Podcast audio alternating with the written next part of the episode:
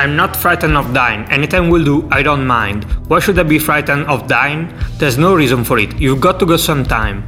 Durante la realizzazione di The Dark Side of the Moon, che ha avuto un lungo periodo di gestazione, più di due anni, a Roger Waters viene in mente di inserire delle parti parlate. Prepara quindi dei cartoncini con delle domande che, da fine psicologo, partono molto blandamente chiedendo qual è il tuo colore o il tuo piatto preferito e arrivano a chiedere qual è l'ultima volta che hai commesso un atto violento, avevi ragione, hai paura della morte, gli intervistati sono i tecnici degli studi di Abbey Road, che lasciano alcune piccole gemme che vengono poi disseminate nel corso dell'album. Dal road manager Chris Adamson, che alla domanda sulla pazzia risponde I've been mad for fucking years, absolutely years, udibile nella canzone di apertura Breathe, a un irlandese di mezza età, Jerry O'Driscoll, che molto pragmaticamente alla domanda cosa ne pensi di The Dark Side of the Moon, l'album appunto, risponde che non c'è nessun lato oscuro della luna. È tutta oscura, è grazie al sole che ne vediamo una faccia. Ma soprattutto ci lascia la perla che vi ho letto in apertura e che introduce The Great Gig in the Sky, esplicitandone il tema che è appunto la morte. Siccome siamo ad Abbey Road, la grotta di Polifemo di un gruppo di discreto successo appena scioltosi chiamato Beatles, per queste interviste viene reclutato anche un certo Paul McCartney, che gravita ancora da quelle parti. Siccome per Roger Waters però il Sir non prende la cosa sul serio e cerca di dare risposte troppo simpatiche, tra virgolette, la sua intervista viene scartata e nessuno spezzone ne verrà inserito nel disco, privilegiando invece il personale degli studi, che aveva dato risposte più sincere, mettendo a nudo una parte di sé.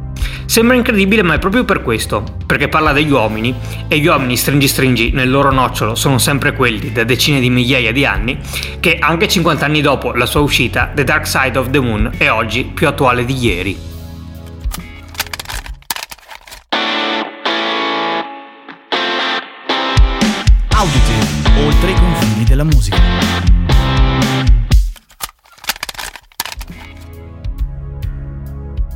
Ciao a tutti e benvenuti ad una nuova puntata di Audiotape. Il gufo al microfono e oggi sono in seria difficoltà perché bisogna parlare dell'album che, insieme a Sgt. Pepper's Lonely Heart Club Band, è il più grande disco di tutti i tempi. E non è che adesso arriva il gufo e ci spiega o aggiunge qualcosa The Dark Side of the Moon, un disco su cui è stato detto tutto perché è al limite della perfezione in tutto, dalla composizione al suono alla grafica. E allora ho deciso di partire da quest'ultima. La copertina, che è iconica, è stata disegnata da un'agenzia chiamata Hypnosis e in particolare da due designer scelti dalla band, Storm Togerson e Aubrey Powell. La band gli dà carta bianca, che è sempre un'arma a doppio taglio, vero? Sei libero di dar sfogo alla tua immaginazione, ma al tempo stesso non hai nessuna linea guida a cui ispirarti. Cominciano così a cercare qualche idea in vari libri e riviste. Tra queste un fumetto della Marvel di cui sono grandi fan, con Silver Surfer Appare chiaro che però ci saranno grossi problemi di copyright e quindi l'idea viene subito scartata.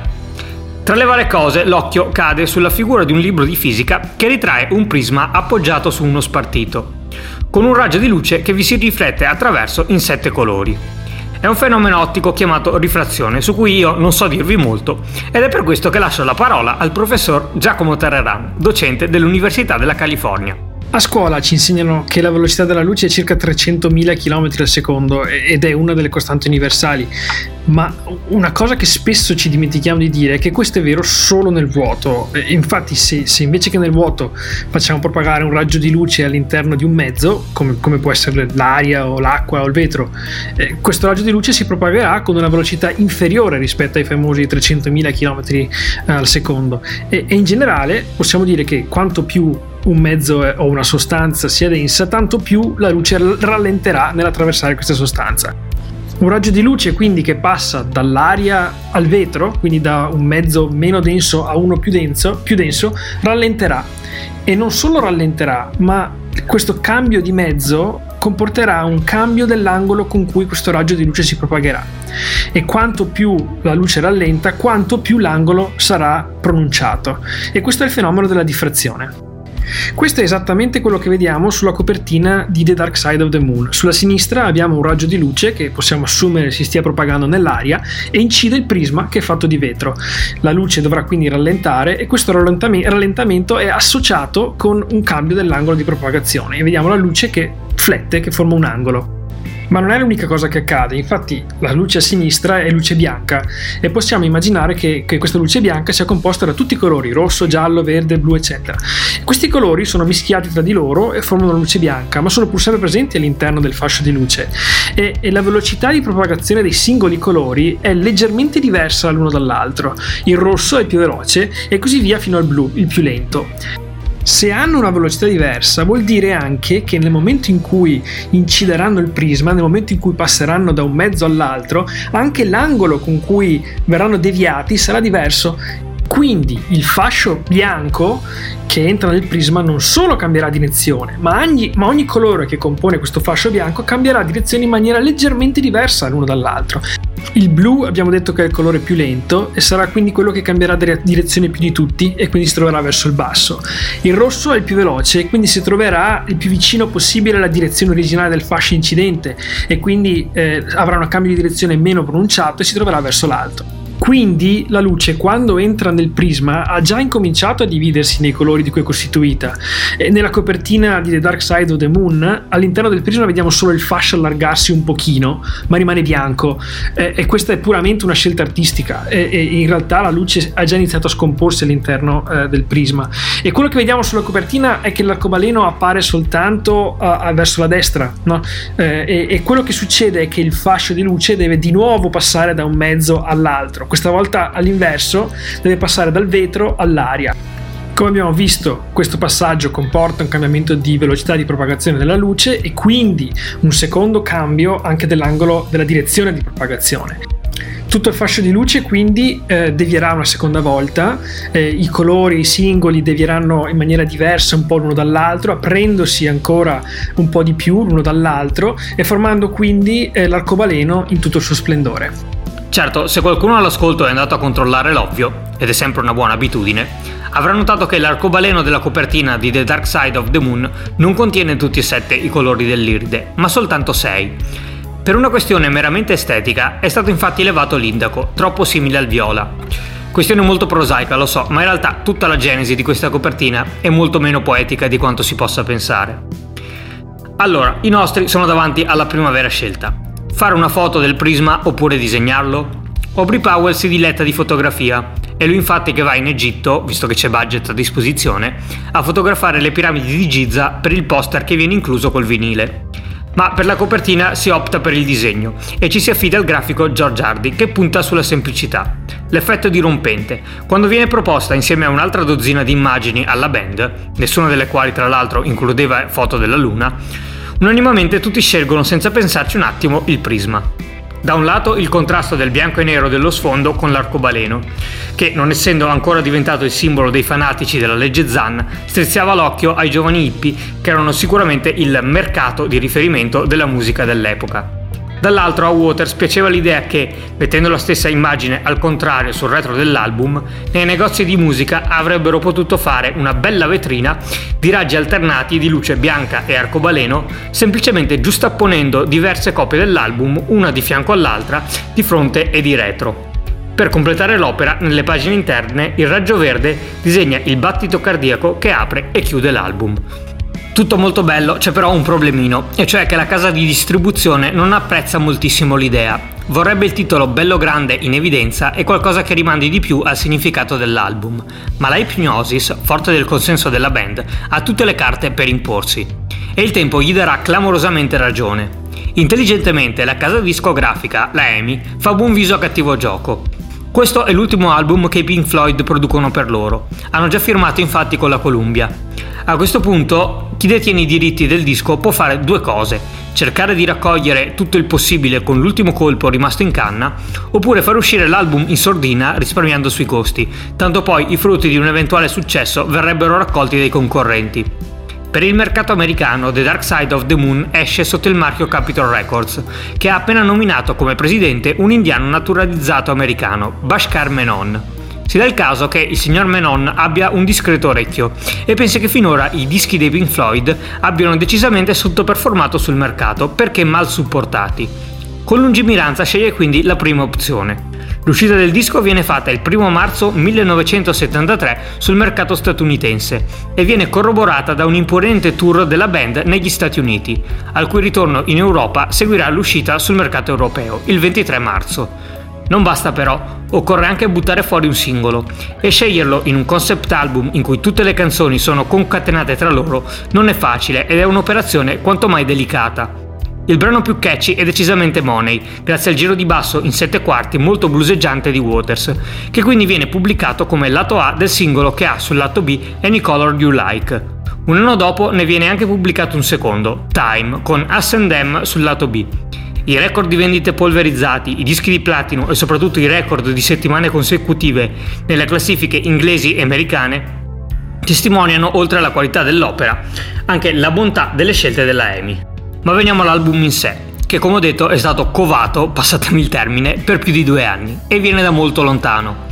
Nel 1970 i Pink Floyd sono impegnati in alcuni progetti cinematografici. Roger Waters scrive insieme a Ron Gisin alcune canzoni che compongono la colonna sonora del documentario The Body, tradotto in italiano con un più logorroico Questo tuo fragile corpo meraviglioso, inaugurando una collaborazione che porterà i suoi frutti in Atom Heart Mother e che lascia in eredità a Roger Waters alcuni versi di stampo molto ecologista Breathe, Breathe in the Air, che unito al giro armonico di accordi sospesi scritti da Richard Wright, ispirato a Kind of Blue di Miles Davis, va a formare il tema principale della prima parte di The Dark Side of the Moon, Breathe. Sempre nel 1970 esce un film di Michelangelo Antonioni, girato in America e incentrato sul conflitto tra i giovani hippie e l'autorità, intitolato Zabriskie Point. Il regista cerca prima di reclutare i Doors, poi, non convinto, si rivolge ai Pink Floyd che non lo convincono del tutto nemmeno loro. Così, oltre ai britannici, Antonioni si rivolge anche ai Grateful Dead, band di culto negli anni del Flower Power, e al loro leader, Jerry Garcia. Oltre a pagare i diritti per qualche altro classico del rock da inserire nella colonna sonora del film. Tra gli scarti della composizione del film c'è in particolare un lungo brano di tastiere scritto sempre da Wright, chiamato The Violent Sequence, ma che oggi noi ascoltiamo sotto il titolo di Us and Them. E poi all'inizio degli anni 70 i Pink Floyd stanno ancora cercando di affrancarsi dal deus ex machina della band, Sid Barrett, sostituito dopo il primo disco e il suo crollo psicologico da David Gilmour. Dalle atmosfere space rock psichedeliche e dalle rime molto inglesi in stile Lewis Carroll che caratterizzano il periodo barrettiano, i Pink Floyd prendono una strada diversa, orientata verso il progressive e la sperimentazione sonora. Roger Waters prende definitivamente il ruolo di leader della band e nel 1971 la nuova identità musicale dei Pink Floyd sembra prendere una forma definitiva con l'uscita del gioiellino Middle, in cui spiccano, oltre al brano di apertura, One of These Days, una suite da 23 minuti, Icos. La canzone nasce come un vero e proprio purpurri di parti diverse, rumori fatti con oggetti casalinghi, sperimentazione sui riverberi utilizzando delle bombine distanziate tra loro, piazzate in diversi punti dello studio di registrazione in maniera che il nastro che vi passa attraverso ripeta gli stessi suoni a distanza di 8-9 secondi. E poi ci sono ovviamente gli assoli di chitarra, di tastiere composti da Wright e da Gilmour, nonché l'idea di fondo della canzone, di matrice watersiana. Due persone che nel mezzo del caos della città si guardano, riconoscendo l'umanità l'uno nell'altro. Sono le vere e proprie prove generali di The Dark Side of the Moon, che Waters concepisce come un album che debba parlare delle pressioni che deve subire una band, e qui si sente tutta la presenza del fantasma di Sid Barrett, ma che si espande parlando in realtà di tutto quello che spinge e ostacola una persona nel produrre qualcosa di creativo nella sua vita. Proprio come in Icos, l'utilizzo di pezzi scritti per altri progetti, unito alle nuove idee, produce come risultato un lavoro collettivo in cui l'equilibrio è la vera chiave di volta. Mai come in The Dark Side of the Moon, ogni membro dei Pink Floyd dà il suo contributo alla scrittura dell'album, per raggiungere una vetta che non potrà più essere eguagliata, nemmeno con capolavori epocali come Wish You Were Here o The Wall. Inoltre, dopo la pubblicazione di Middle, la band comincia un tour de force di concerti, cosa che all'epoca era però assolutamente usuale e necessaria per una band, che si spostava per lunghi periodi con tutta la propria strumentazione a fare date e concerti in altri paesi. Durante questi tour i Pink Floyd hanno modo di lavorare alle canzoni, tanto che cominciano a proporle durante le esibizioni live, in forma ovviamente ancora embrionale. On the Run, per esempio, è chiamata The Traveling Session e non contiene ancora la sequenza di sintetizzatore, mentre The Great Gig in the Sky si intitola provvisoriamente The Mortality Section e ovviamente sprovvista dell'assolo di voce di Claire Torrey. Sovrappone alla musica un misto di fasi tratte dalla Bibbia e da funzioni religiose. E così, suonandolo ogni sera per mesi, il materiale si affina piano piano, fino ad arrivare alle prime sessioni di registrazione ad Abbey Road nel maggio del 1972, con le idee già molto chiare e con molte parti già ben definite, ad esempio Assendem, che come detto veniva direttamente dal materiale scartato da Antonioni, a cui vengono aggiunte le voci riverberate, che danno ritmo alla canzone.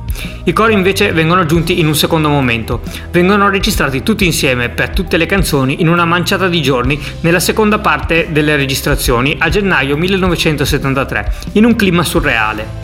Le coriste, abituate a lavorare con altre band rock dell'epoca, immaginavano un clima di festa, libertinismo e sostanze varie. Trovano invece gli ascetici Pink Floyd che non fumano, non assumono sostanze, a malapena sfruttano il bar degli studios e con loro parlano pochissimo. Giusto David Gilmour gli dà qualche dritta su come vogliono il lavoro.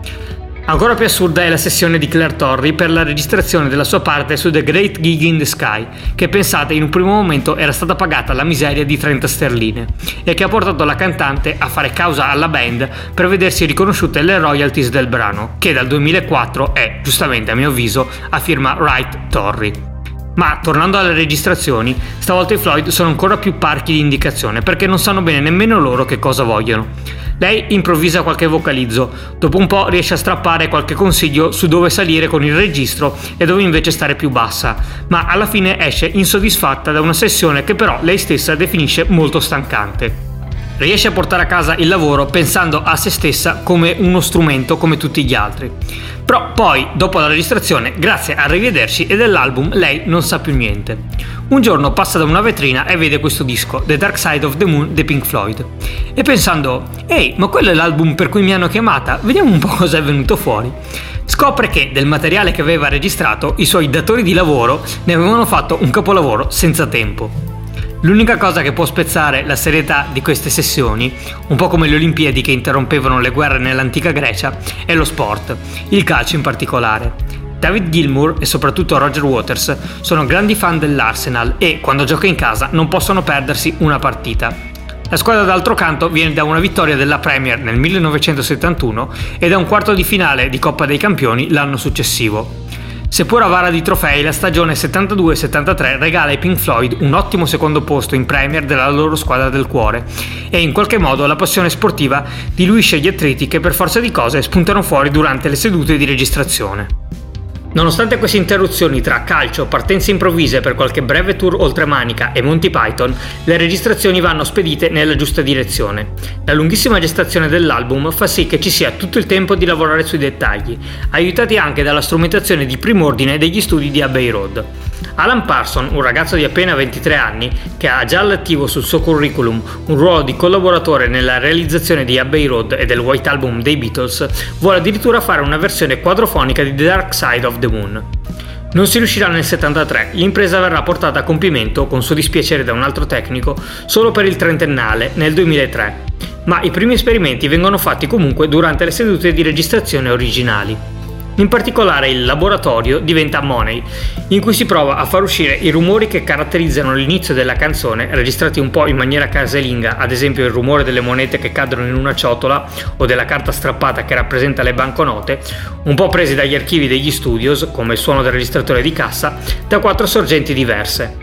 Altri esperimenti con la tecnologia avvengono fatti con i Rototom suonati da Nick Mason in Time e soprattutto con il sintetizzatore Synthi AKS, in cui viene inserita una serie di 8 note scritte da Wright e poi accelerata, riproposta per tutta dura- la durata della canzone On the Run, in un loop che dà l'idea dello stress derivato dai continui viaggi, soprattutto in aereo.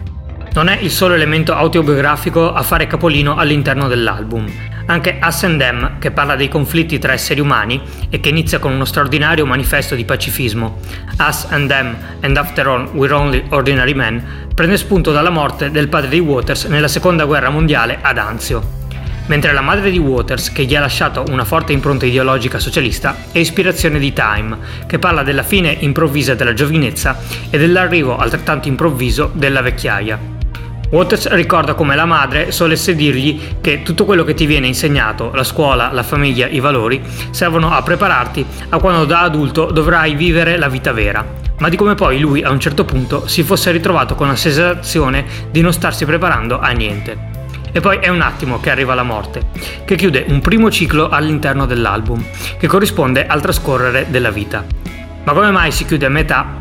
Eh, qui bisogna andare a cercare nei particolari tecnici. Siccome parliamo del 73, gli album venivano registrati su vinile, che aveva ovviamente due lati.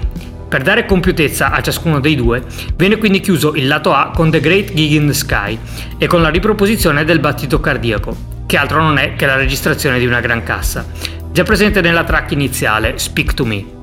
Questo brano molto breve è una sorta di sommario in cui oltre alla parte parlata di cui vi ho detto in apertura vengono inseriti spezzoni presi dalle varie canzoni, dai suoni di Money alla voce squillante della Torri. L'artefice è Nick Mason, che sfrutta anche qui la tecnologia del registratore a 16 tracce disponibili negli studi per sovrapporre gli effetti. La parte finale dell'album invece viene registrata nel secondo giro di sessioni che cominciano nel gennaio del 1973. Come detto, il concetto iniziale dell'album è stato sicuramente influenzato dalla vicenda di Sid Barrett e quindi Waters, che era il membro del gruppo che gli era più vicino, in un disco che tratta essenzialmente delle pressioni che la società mette sull'individuo, non può non toccare il tasto della follia.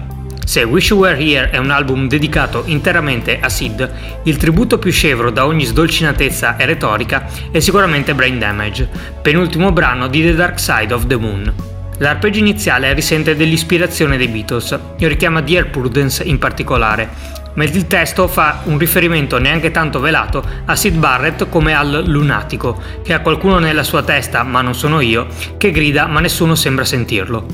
E poi il verso che contiene il titolo dell'album, And if the band you're in starts playing different tunes, I'll see you on the dark side of the moon, è il riassunto più preciso possibile della storia dei Pink Floyd. E così si arriva al finale, Eclipse, che nel periodo pre-registrazione, quando ancora veniva proposto sperimentalmente nei live, doveva essere provvisoriamente il titolo dell'album, perché un'altra band, The Machine Head, era già uscita con un disco intitolato Dark Side of the Moon. Lo scarso successo di questi ultimi lasciò ai Pink Floyd via libera per utilizzare lo stesso titolo. L'eclissi solare come metafora perfetta di tutto quello, ambizione, odio, avidità, pazzia, che distoglie una persona dall'esprimere quanto di buono e di creativo ha dentro di sé nella sua vita.